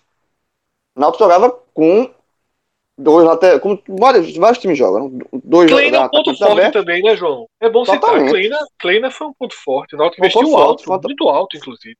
É, foi uma trocada, foi uma troca de, de- foi uma troca de técnico bem interessante e bem importante, na verdade. Porque, por exemplo, essa, essa mudança de, de- de- de- da forma de jogar se dá pela falta de rendimento do principalmente dos dois jogadores abertos, Thiago e Eric. O Náutico foi, quando o Náutico contratou é, esse trio, esse trio estava montado no papel e foi insistiu é, é, até onde deu, mas na hora que ele viu que não estava rendendo, ele teve que abrir mão.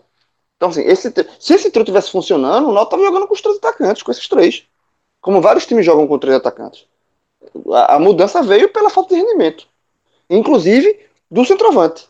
Que é, saiu Chiesa, aí entra Salatiel, que, não- que também não rende, aí Paiva faz o jogo, o jogo que fez contra o Guarani, aí ganha chance, mas, mas já no último no jogo contra o Chapecoense foi mal. Então, assim, é, é, são várias peças. O Kleiner tá batendo cabeça ali para tentar achar o ataque.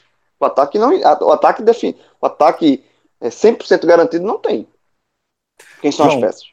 E quem é que complementa, né, o, o top 3 aí, certamente num patamar abaixo de Jean Carlos? Haldner. Eu acho que Haldner é, vem sendo muito. é, é, vem mantendo uma regularidade muito boa e, e, e, assim. E vem crescendo, ganhando confiança.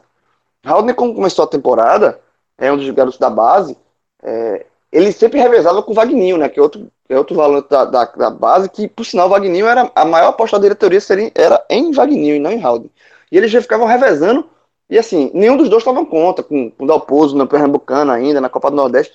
Mas ele vem, desde que Haldner ganhou é, na Série B, ganhou a chance, ele vem fazendo boas partidas, partidas seguras, partidas é, com uma regularidade alta, sabe? Marcou um, um belo gol é, na vitória contra, contra o Botafogo. Então, eu acho que Haldner é, ele merece estar nessa, nesse, nesse, nesse trio aí dos melhores. E o outro, tô tentando quebrar a cabeça. Eu posso botar Jefferson. Eu, eu ia dizer Jonathan. É, é porque o Jonathan jogou, tava machucado, jogou pouco, mas na, na hora que ele entrou, ele. É um Lombardi, cara, é um, é um cara, é um cara, é um cara que, que, que rende fácil. eu tenho visto você elogiando o Lombardi regularmente. Mas aí. Vai, deixa, calma, mas- não, melhor, melhor sem, não. melhor sem elogiar mesmo. Aí Não, elogiar pra- jogador que a gente não elogia tanto assim, não. A gente só elogia de vez em quando. Não, bata tem calma. Tá bem, tá bem. Mas Henrique. colocar aqui no melhor em 10 rodadas, não. Jorge É, Henrique. eu vou botar, eu vou botar Entregando Jefferson. muito mais do que esperado, o Jorge Henrique, viu? Muito Pois é, mais do que eu esperava. pois é. Jorge Henrique. É.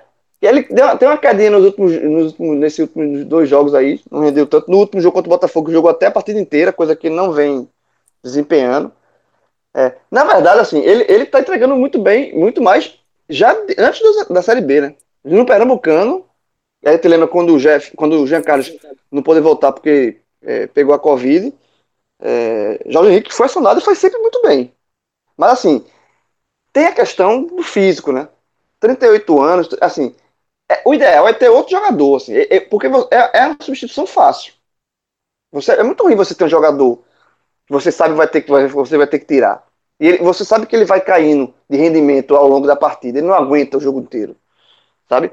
Ele faz o que pode, mas é assim, é, é- é muito ruim você ter esse jogador. O Náutico tá até buscando um outro meia, né? Rui, que era da, do Curitiba, para fazer essa talvez essa função com o Jean Carlos ali, deixar Jorge Henrique como opção. Pra... Porque Jorge Henrique, se ele fosse. fraco, pesado, não entendi não essa, essa busca do Foi Náutico. pedido de Clay, né? É, já jogou muito Clay. com ele, mas achei, achei ruim o tiro do Náutico. Aí assim, é... Jorge Henrique pode ser um baita jogador para entrar, para segurar o segundo tempo, jogar assim, mas ele, de fato, ele tá entregando. Mas é muito ruim, eu vejo muito ruim você ter uma substituição certa que você vai fazer. A gente é certo. Então, não dá pra fazer. E, e Jefferson, ele deu um jogo ou outro, ele uma farrapada num chute de longe.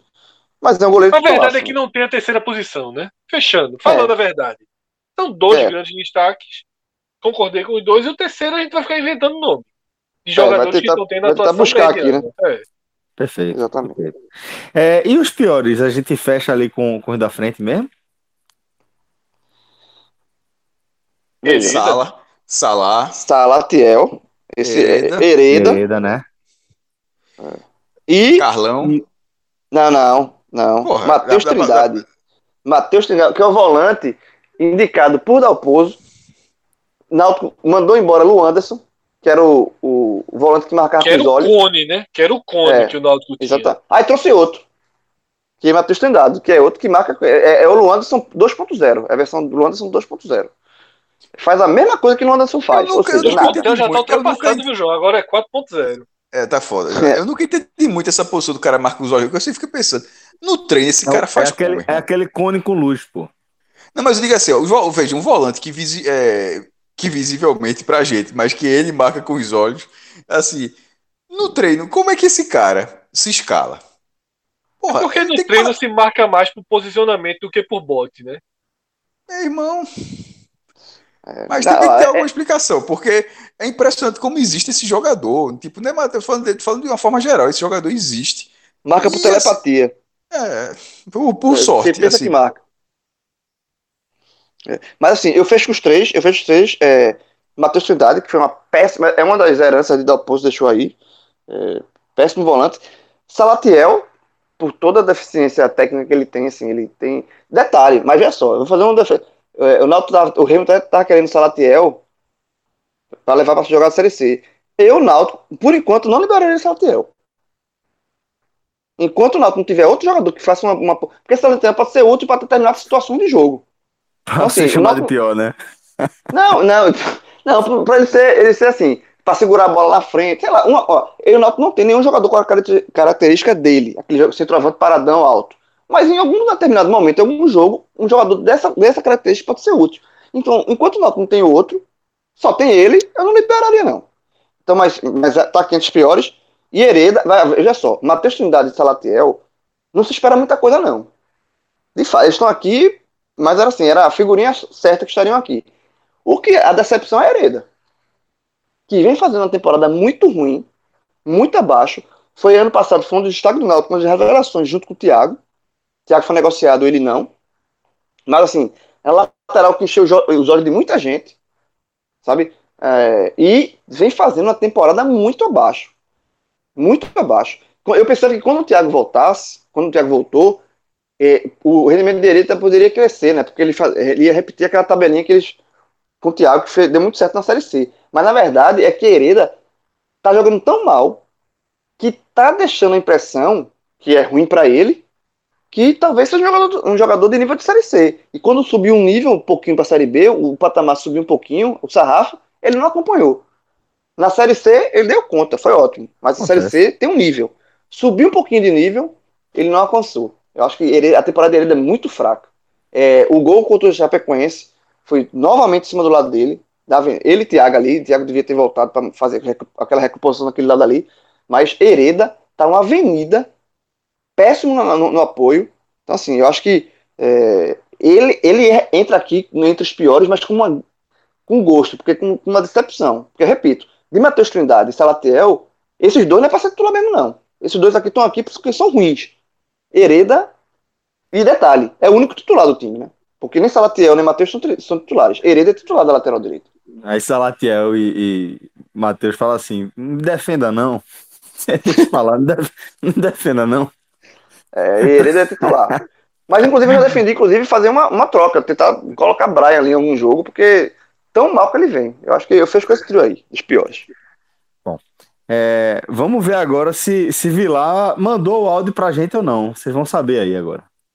Fala, meu povo querido, amado do 45 Minutos. Sempre um prazer enorme participar aqui do podcast Raiz. Esse podcast que a galera aí tá analisando as 10 primeiras rodadas da Série B. E eu, como sempre, tô aqui debruçado sobre o Vitória, né? esse time que está capengando bastante na competição, o que vai tornar algumas escolhas aí bem difíceis, bem polêmicas, eu acredito, mas vamos lá, né? Que a missão é árdua, mas foi entregue a mim, eu tenho que me virar. Bom, o melhor resultado do Vitória na Série B. Eu considero que o melhor resultado foi contra o Cuiabá, pela oitava rodada, no Barradão. O Vitória ganhou de 4 a 2 do Cuiabá. Por quê? Porque o Cuiabá vinha embaladíssimo no campeonato, né? O Cuiabá vinha invicto, como líder do campeonato. Um belo trabalho do Marcelo Chamusca. E o Vitória conseguiu ganhar do Cuiabá no Barradão com um jogo extremamente frio, assim, não foi uma grande atuação, mas o Vitória um, fez um jogo muito frio porque saiu na frente do placar, sofreu empate, depois fez 2 a 1 sofreu empate. E aí acabou inclusive sendo beneficiado pela arbitragem, fez 3 a 2 e no finalzinho o Vitória mesmo com um a menos ele conseguiu, ele sofreu muita pressão do Cuiabá Cuiabá é um time bem organizado, Vitória começou a fazer falta na entrada da área, começou a fazer um monte de besteira, sofreu uma certa pressão, correu o risco do empate mais uma vez, mas aí conseguiu fazer o 4 a 2 nos acréscimos e terminou o jogo é, com um excelente resultado, como eu falei, quebrando a sequência invicta do Cuiabá, que era líder do campeonato. Então, foi um grande, grande resultado. O Vitória tem poucas vitórias nessa Série B, são apenas três, e essa eu considerei a mais importante, né, por todo esse contexto que eu trouxe aqui. Bom, vamos analisar agora o pior resultado. Caras, é, eu acredito que o pior resultado do Vitória nessa Série B tenha sido realmente o empate contra o Figueirense na segunda rodada, empate fora de casa contra o Figueirense lá em Santa Catarina, pela segunda rodada em 0 a 0 Por quê? O Vitória tinha começado bem a Série B, com 1 a 0 contra o Sampaio Correia em casa, e tinha tudo para embalar, né, para ter um excelente início de campeonato, ganhando fora de casa. Inclusive, esse é um tabu para o Vitória nessas 10 primeiras rodadas, o time ainda não venceu fora de casa. E eu acho que o jogo mais ganhável que o Vitória teve fora de casa nessas 10 primeiras rodadas foi esse jogo do Figueirense. Sabe? Fez, tá fazendo muita falta. Uma vitóriazinha fora de casa faz muita falta. E o, o Vitória chegou muito perto, era um jogo completamente ganhável. O Figueirense não fez uma boa partida, o Vitória dominou a posse de bola, mas faltou agredir, faltou pressionar, faltou machucar o adversário. Eu acredito que esse 0 a 0 né, o Vitória teve algumas chances no segundo tempo, podia ter saído com um resultado melhor. Então, imagine assim, né, um campeonato, comecinho de campeonato, você ganhou uma, uma em casa, ganhou uma fora, o Vitória ia começar o campeonato muito bem embalado, podia ser de 1 a 0 mesmo, gol de pênalti que fosse, mas fez falta. Eu acho que esse resultado foi o pior resultado do Vitória nessas 10 primeiras rodadas. Olha aí, tá vendo aí? O homem apareceu. Vila, então já vamos aqui na sequência, certo? Eu quero que você também é, faça uma análise de qual foi a melhor e qual foi também a pior atuação do Vitória nesse início aí de caminhada, né, na Série B. Vixe, rapaz, melhor atuação do Vitória na Série B. Difícil, viu, amigo? Muito difícil. Essa é a escolha, como eu falei, que ia gerar polêmica, ia ser uma dificuldade enorme para mim, porque, como a gente vem comentando, né, a cada telecast, a cada programa nessa, do Vitória nessa Série B, é uma equipe que não consegue manter 90 minutos de boa atuação. Né? O Vitória vive de flashes. Se você for reparar, ao longo dessas 10 rodadas, o Vitória teve flashes positivos, né? momentos positivos durante os jogos. Mas 90 minutos mesmo não tem. Esqueça, não tem. Inclusive, essa é a grande dívida do Vitória nessa Série B. Né? Falta ao Vitória uma atuação completinha, uma atuação boa durante 90 minutos para convencer o torcedor de que esse time tem capacidade de brigar pelo acesso, né? de de lutar pelo acesso, que é o que o Vitória e a torcida almejam nesse ano. Dito isso, que o Vitória vive de flashes, né? Eu acho que o melhor flash do Vitória foi o recorte do primeiro tempo contra a Ponte Preta. Mas, como a gente está falando de uma atuação por inteiro, é, eu considero a melhor atuação do Paraná, contra o Paraná. 1 a 0 no Barradão pela sexta rodada. O Vitória ganhou de pênalti, né, com um golzinho de pênalti, mas eu acho que o destaque é que o Vitória pegou o Paraná, na época era líder do campeonato, vinha invicto na Série B e fez uma atuação muito segura. O Paraná não incomodou, não, não trouxe perigo ao Vitória, né? Só algumas bolinhas ali que o Ronaldo pegou, mas na prática, na prática, o Paraná não foi um, uma ameaça ao Vitória e o Vitória conseguiu até dominar mais a, a posse de bola, conseguiu atacar mais. Eu achei que foi a melhor atuação do Vitória nessa Série B. É, não foi brilhante, como eu falei, mas é, segurança mesmo. Acho que foi o jogo em que o torcedor se sentiu mais seguro e mais confiante na equipe. Pior atuação do Vitória na Série B. Essa aí a gente tem muitas opções, né? Eu acho que nessas 10 rodadas dá para tirar algumas cartas aí para poder escolher qual foi a pior atuação do Vitória na Série B. Veja só, eu fico entre duas, né? O 0 a 0 no Barradão contra o Náutico. O Vitória foi inoperante, foi inofensivo naquela partida. E era um jogo que o Vitória tinha condições, né? Pegou o Náutico ainda meio que esfacelado naquela transição de técnicos e, e tinha tudo para poder garantir um bom resultado em casa, como vem garantindo, né? As três vitórias foram em casa e naquela, naquela partida faltou. É, mas eu vou ficar realmente, realmente com 1 a 0 que o Confiança deu no Vitória em Aracaju pela sétima rodada, né? Ainda que pese o desfalque, né? Os desfalques que o Vitória teve naquela partida, ainda que pese o gramado ruim que o Vitória encarou lá no Batistão, mas o Confiança era um time que estava mal, não tinha ainda vencido na Série B naquela ocasião. É um time que não tem um grande elenco, um time que vai brigar realmente para não cair, para se manter na Série B. E o Vitória foi inofensivo naquela partida, né? O Confiança também não fez muita coisa. Não é um time tecnicamente é, qualificado mesmo para poder ameaçar o Vitória. Porém, foi mais esperto, conseguiu lidar com o gramado ruim, chutou de fora da área, arriscou na bola aérea e assim chegou ao resultado. Enquanto o Vitória foi muito inofensivo, né? Se perdeu demais, tentando botar a bola no chão e, e jogar, construir jogadas num gramado que não estava ajudando para isso. Os pontas do Vitória naquela ocasião, que foram Heron e Mateuzinho, não, não conseguiram jogar, não conseguiram carregar a bola, não conseguiram driblar. Foi uma atuação muito ruim de um problema crônico do Vitória, que expôs né, esse problema crônico, crônico do Vitória, que são as pontas os extremos. Então acho que aquela atuação expôs o lado pior do Vitória, né? Que é Léo Ceará isolado, né? O meio campo que não chega para municiar ele, os pontas que não conseguem jogar, não conseguem criar, é, um time que não que não tem alternativa para buscar diante de um gramado ruim, a bola aérea, o chute de fora da área. Então tudo isso pesou bastante contra o Vitória. E para mim aquela foi a atuação, a atuação mais pobre dessa série B. E sobre é, a questão aí do, dos pontos fortes, dos pontos fracos desse time do Vitória, hein? Meu amigo, ponto forte do Vitória nessa Série B é difícil demais de você apontar, porque o Vitória tem sido um time totalmente mediano nessa Série B, né? Um time totalmente nota 7.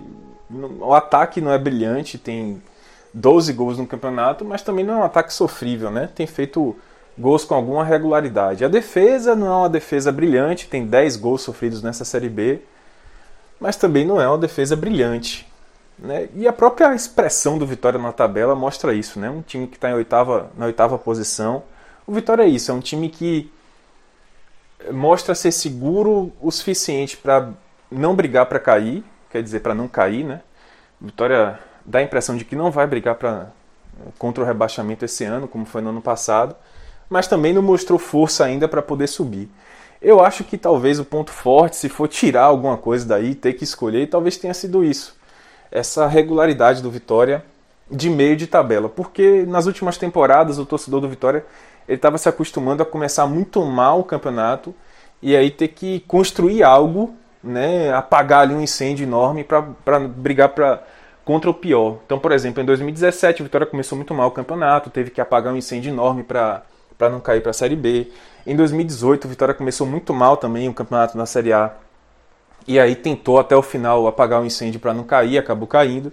Em 2019 começou terrivelmente a Série B e aí foi ajeitando tudo, ajeitando uh, com, totalmente assim com o campeonato caminhando, tentando ajeitar a equipe para não cair. E esse ano não, esse ano pelo menos ele começa com a proposta de futebol, com um elenco minimamente confiável.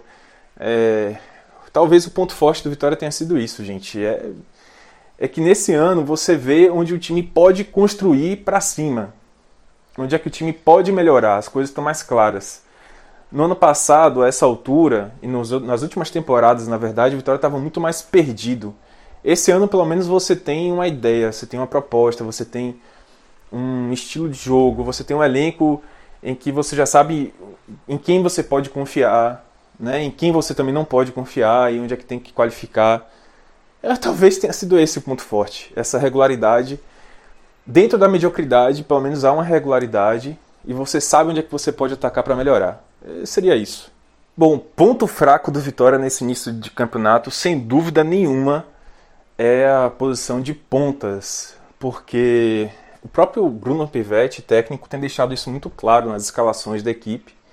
Ele já tentou de tudo né, para poder escalar e montar esse time com pontas. Ele prefere claramente um time naquele esquema de 4-3-3, né? Ou 4-2-3-1, depende da maneira como você enxerga. Mas ele trabalha com pontas, trabalha com extremos. E o plano inicial era ter Vico e Alisson Farias. Alisson Farias se machucou, está retornando agora. E desde que ele perdeu Alisson Farias e Vico caiu muito de produção, ele tem rodado, rodado, rodado, não tem encontrado. Já tentou Heron, que é centroavante como ponta esquerda, tentou Mateuzinho como ponta direita, tentou Felipe Garcia como ponta direita, tentou Rafael Carioca, que é lateral esquerdo, como ponta esquerda, tentou Eduardo, menino da base, como ponta esquerda tentou de tudo, gente, para montar esse esquema com pontas, que ele faz questão de ter esses pontas e não deu certo. Até que ele desistiu. Nas últimas rodadas ele tem utilizado um time num 4-4-2, no esquema de losango ali, só com Vico e Léo Ceará na frente. E Gerson Magrão caindo ali pela esquerda, como mais ou menos um ponta, mas sendo que não não chega tanto à linha de fundo, né? Não ataca tanto, enfim. Então assim, esse é o grande, grande ponto fraco do Vitória. O Bruno Pivetti é um técnico que quer trabalhar com esse esquema.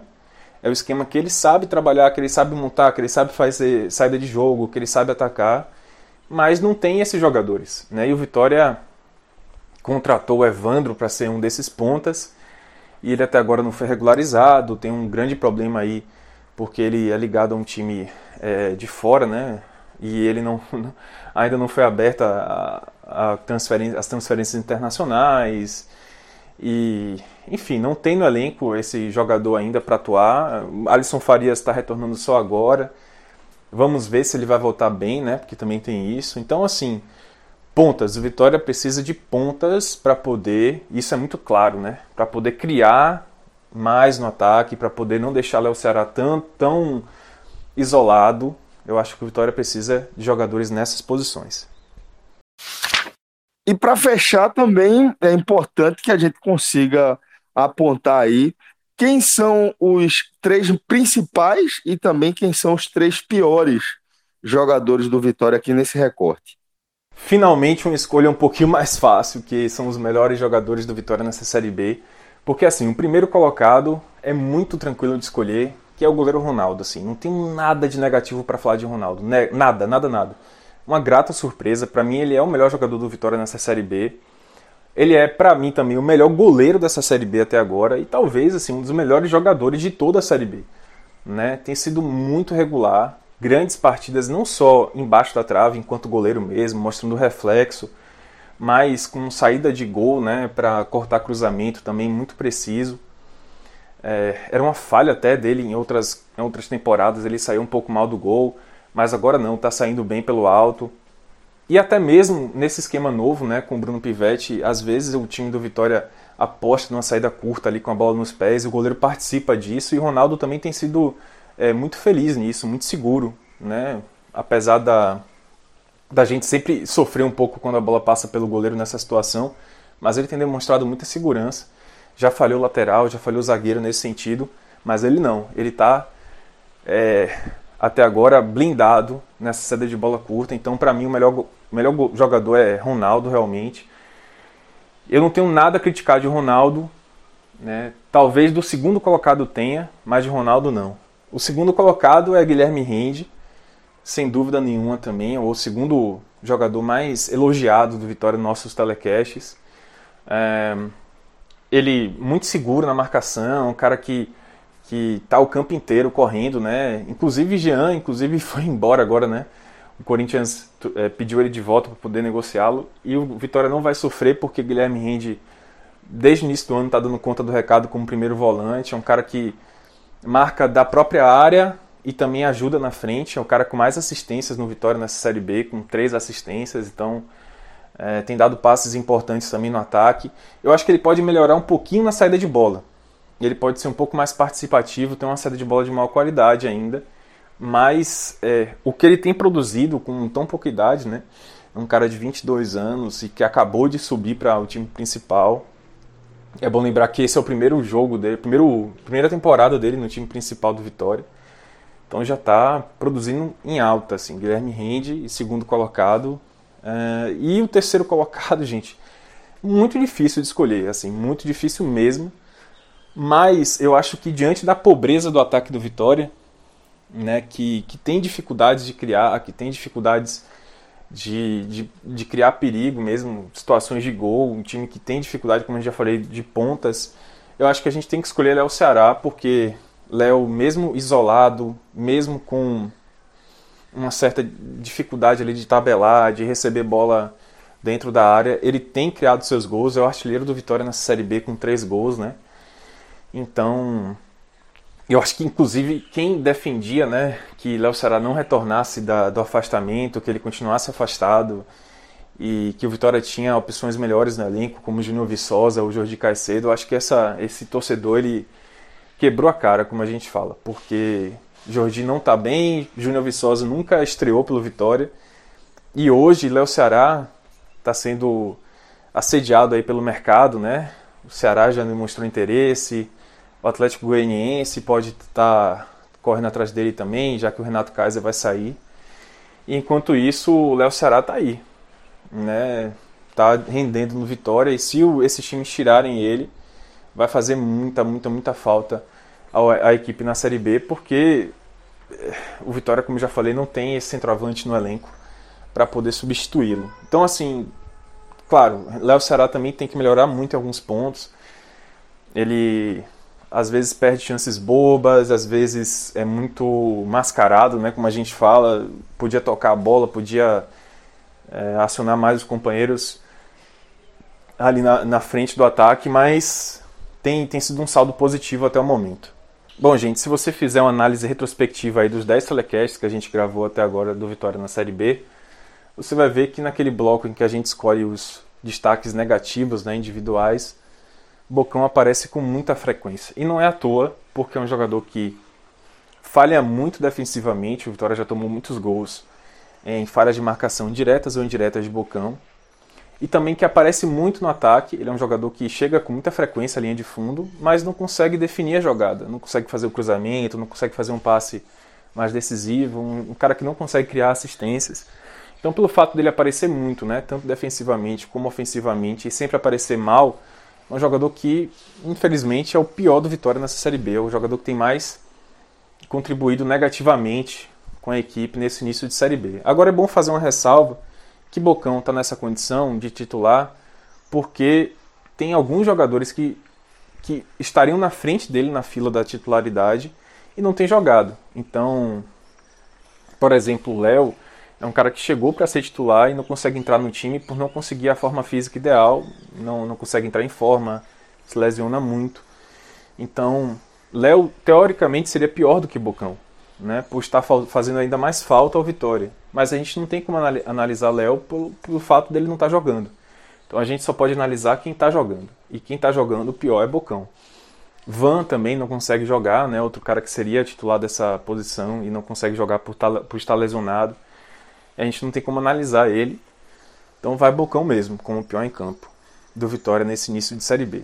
E aí, para completar, é, nessa, ainda nessa linha de quem está jogando, né, quem está sendo acionado e não tem contribuído, eu acho que Carleto é o segundo pior jogador do Vitória nesse início de Série B, porque Carleto ele é titular desde o ano passado por ser muito decisivo na bola parada. E nesse início de Série B, a bola parada de Carleto não tem funcionado, não tem entrado, não tem é, contribuído ao Vitória. Então, quando ele não contribui nessa parte, e a gente também comenta muito isso nos telecasts, acaba que a parte defensiva dele, que é muito falha, é um jogador que tem problemas de marcação, de recomposição, é um jogador pesado, acaba cansando durante o jogo, não consegue acompanhar um ponta um pouco mais veloz, um pouco mais é, enérgico, né, ali pela, pela ponta esquerda, no caso pela ponta direita, né, lateral esquerda do Vitória. Então ele acaba parecendo muito essa parte defensiva ruim de Carleto. Como não tem funcionado essa bola parada, mais uma vez, repito, fica muito exposta essa falha de marcação de Carleto e por isso que ele é o segundo pior jogador do Vitória nessa Série B. Um jogador que o Bruno Pivetti continua insistindo por toda a, a representatividade que ele tem né, enquanto liderança. Carleto é um líder do, da equipe, é o capitão. Tem essa bola parada que sempre pode funcionar e pode aparecer, mas por enquanto não tem aparecido, então ele é o segundo pior jogador do Vitória nessa Série B. E para completar, eu colocaria em terceiro lugar Jordi Caicedo, que é reserva, mas tem sido acionado com muita frequência no segundo tempo das partidas. E o Vitória tem um projeto, né? Parece que quer valorizá-lo para poder negociá-lo, um jogador que tem potencial físico, né? Um jogador muito forte, muito veloz, mas tecnicamente ele deixa muito a desejar. É um jogador que quando entra no segundo tempo, na vaga do Léo Ceará por cansaço, né? Léo Ceará acaba saindo por cansaço e Jordi Caicedo entra. Ele só consegue contribuir em bola de velocidade, bola longa que ele consegue jogar na frente e correr. Mas quando é um jogador que, quando ele precisa ser um jogador que domina a bola, que segura e passa para um jogador, para um companheiro que está avançando pela ponta, por exemplo, quando ele precisa fazer um pivô, quando ele precisa dominar a bola, ele sempre acaba demonstrando esse lado técnico muito negativo dele. Né? Um cara que não consegue segurar, a bola espirra, bate nele espirra. É um cara que não consegue driblar, é um cara que não consegue, sabe, fazer movimentos muito simples do futebol. Então, Caicedo irrita o torcedor. Esse é o ponto. Ele irrita o torcedor. E, e acaba aparecendo muito também pelo fato dele estar sendo sempre acionado no segundo tempo da, das partidas, né? Então é isso, gente. Acho que Bocão, Carleto e Caicedo. Lembrando que a gente não analisa os caras que não têm entrado. Então a gente poderia analisar aqui vários caras que não têm contribuído com o Vitória, mas eu prefiro analisar aqueles que estão jogando e estão prejudicando o Vitória. Então, galera, é, a gente vai fechando aqui essa nossa é, atualização né, da nossa projeção, nossa leitura da Série B depois de 10 rodadas, tá? É, e a gente vai fazer uma análise parecida com essa aqui sobre a Série C, só que no caso, quando a Série C completar nove rodadas, foram disputadas sete até agora, e quando é, forem disputadas nove, vira o turno e a gente faz também essa atualização de cenário, atualização de projeções em relação à Série C, tá? A gente lembra ainda que recentemente é, gravamos e, e, publicamos aí um, um podcast raiz, é, onde a gente resgatou o, o, histórico de jogadores que a gente consegue enquadrar no perfil aí de medalhões aqui pela região, está à sua disposição. É, indico um programa muito bacana que está tá já à sua disposição. E é, sobre a Série A, a gente é, volta a falar é, da caminhada dos quatro representantes aqui da região na elite do futebol nacional no próximo podcast Raiz, pelo menos o da próxima semana, né? O próximo, quando fecha a rodada, vai ser uma rodada par, vai ter fechado a 12 segunda rodada, e aí a gente é, faz uma análise é, mais, mais redondinha aí da E aí. Celso, um trailer, né, que a gente vai esperar mais essa rodada, que pode ser um eixo de debate né, pro da semana que vem. Seria um campeonato sem Minardi, tá? Sim, sim, verdade. Dá- daria um ótimo tema, sem, sem Vamos, dúvida. vamos. Por enquanto, não tem nenhuma. Existiam quatro potenciais Minardes, mas tá todo mundo jogando o campeonato, né? É bem Verdade. interessante. O Goiás é lanterna, mas tem muitos jogos a menos. Então, É. assim, há uma margem aí. Não tem não tem Arrows. Era a Pronto. segunda pior. Arrows. Então tem algumas errors aí, mas só o fato de não ter Minardi significa que o campeonato ele Tem tem uma um, largada. Tem uma que largou com metade do tanque. Eu, eu tô, eu tô acompanhando. Mas às vezes é uma correndo, estratégia que dá certo, pô. Às Correndo. vezes você faz a escolha certa. fazendo tempo bom. No... Vai que, vai que chove, aí todo mundo tem que trocar o pneu, Exatamente, você é. entra na mesma hora, troca o pneu, enche o tanque e sai na frente de todo mundo. Veja só. O medo é parar no box, meu amigo, esqueceu o pneu. Broca. Com esse otimismo, a gente vai fechando aqui o nosso programa, desejando uma ótima semana para todo mundo. Um forte abraço, galera. Valeu, valeu. Até a próxima. Tchau, tchau. Abraço, tchau, tchau. Vem meu amor, vem com calor No meu corpo sem enroscar Vem minha flor, vem sem pudor Em seus braços me matar Vem meu amor, vem com calor No meu corpo sem enroscar